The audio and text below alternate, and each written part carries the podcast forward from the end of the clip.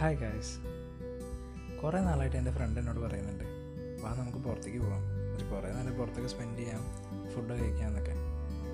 ഫുഡിന്റെ കാര്യം ആയതുകൊണ്ട് നമുക്ക് പിന്നെ നോ പറയാൻ പറ്റില്ലല്ലോ. അപ്പോൾ ഞങ്ങൾ പോയി. ഞാനും അവനും അവന്റെ പെങ്ങളും ഉണ്ടായിരുന്നു. ഞങ്ങൾ രണ്ട് മണിക്കൂർ സ്പെൻഡ് ചെയ്തു. ഈ രണ്ട് മണിക്കൂറിൽ ഒന്നേ മുക്കാൽ മണിക്കൂറും ഞങ്ങൾ നാല് പേരായിരുന്നു. ഞാനും അവനും അവന്റെ പെങ്ങളും പിന്നെ അവന്റെ ഗേൾ ഫ്രണ്ടും ഗേൾ ഫ്രണ്ട് ഒരു വെർച്വൽ പ്രസൻസ് ആയിരുന്നു. നല്ല കുട്ടിയാണ്. എനിക്കറിയാവുന്ന കുട്ടിയാണ്. അവരാണെങ്കിൽ കൂടുതൽ ടൈമും ചാറ്റ് ചെയ്യുക വോയിസ് കോൾ ചെയ്യുക വീഡിയോ കോൾ ചെയ്യുക അങ്ങനെയായിരുന്നു അവനാണെങ്കിൽ ഞങ്ങളെ മൈൻഡ് ചെയ്യുന്നേ ഇല്ല. അപ്പോൾ അവന്റെ പെങ്ങൾ എന്നോട് പറഞ്ഞു ഇവൻ ഈ റിലേഷൻഷിപ്പ് തുടങ്ങിയപ്പോൾ തൊട്ട് ഇങ്ങനെ ആരെയും മൈൻഡ് ചെയ്യില്ല. റൂമിന്റെ ഉള്ളിൽ ഒറ്റയ്ക്ക് അടച്ചിരിക്കുകയാണ് എപ്പോഴും അവളോട് ചാറ്റ് ചെയ്യാണ് കോൾ ചെയ്യാണ്. വേറെ ആരും മൈൻഡ് ചെയ്യാറില്ല.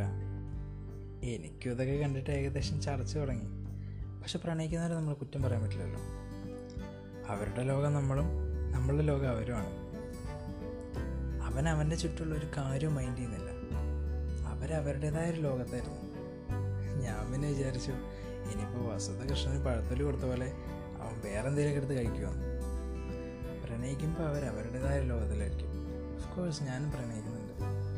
പക്ഷേ പ്രണയത്തിന് മുന്നേ നമുക്കൊരു ജീവിതം ഉണ്ടായിരുന്നല്ലോ. ഫ്രണ്ട്സ് ഫാമിലി അങ്ങനെയൊക്കെ. അവരൊക്കെ ഇപ്പോഴും ഉണ്ട് നമ്മുടെ കൂടെ. അപ്പോൾ അവർക്കും അവരുടേതായ ടൈം കൊടുക്കണ്ടേ? ഞാനൊരു കാര്യം തീരുമാനിച്ചു. ഇനി അവൻ ഫുഡ് കഴിക്കാനെന്നല്ല എന്തിനു വിളിച്ചാലും ഞാൻ അവന്റെ കൂടെ പോകില്ല അവനവിടെ ഒറ്റയ്ക്കിരുന്ന് ചാറ്റ് ചെയ്യാനല്ലേ. അതവന് വീട്ടിലും ചെയ്താൽ പോലെ.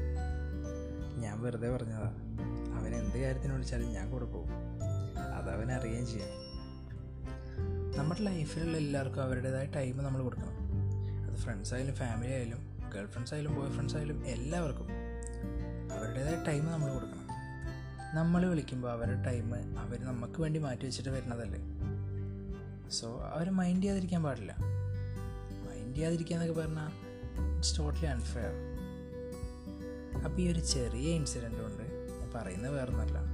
എല്ലാവർക്കും നമ്മുടെ ലൈഫിൽ അവർക്ക് വേണ്ട ടൈം നമ്മൾ കൊടുക്കണം. അത്രയേ ഉള്ളൂ.